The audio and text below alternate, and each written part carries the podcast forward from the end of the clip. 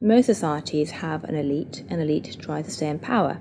And the ways they stay in power is not merely by controlling the means of production, to be Marxist, i.e., controlling the money, but by controlling the cognitive map, the way we think.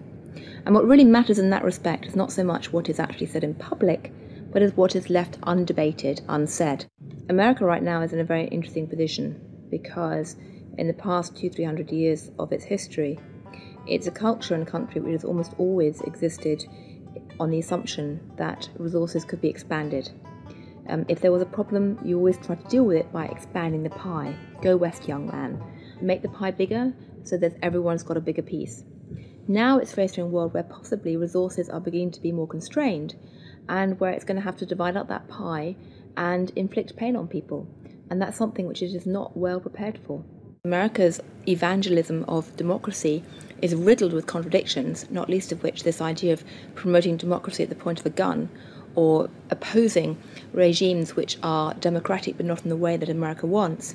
So, too, this idea that America has been promoting free market capitalism has also been riddled with contradictions, because the reality is that American firms tend to make most money when countries are at the cusp of change, certainly American financial firms.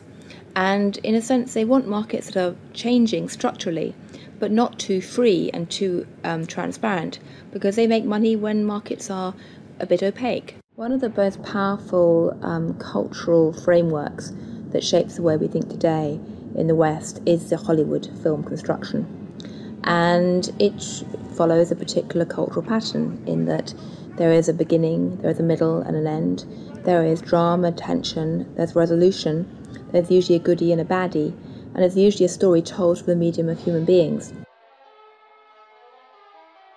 This Hollywoodization of the way that people communicate and the way they tell stories about themselves and view their recent history has very much impacted how we look at the financial crisis. In that people look at the beginning, the middle, and the end. They look at the drama around Lehman Brothers and they wanted, say, a resolution. And they wanted baddies, they wanted sacrificial victims as well. So people have focused on a few individuals. And the idea that somehow it wasn't just one or two individuals who were at the root of the problem, it was a systemic problem that actually almost everyone who participated was in some way guilty, either of outright negligence or simply failing to ask the right questions or simply failing to ask why money was so cheap for so many years. The idea that it was a systemic flaw is something which is very hard for people to grasp and even harder to depict as a good story.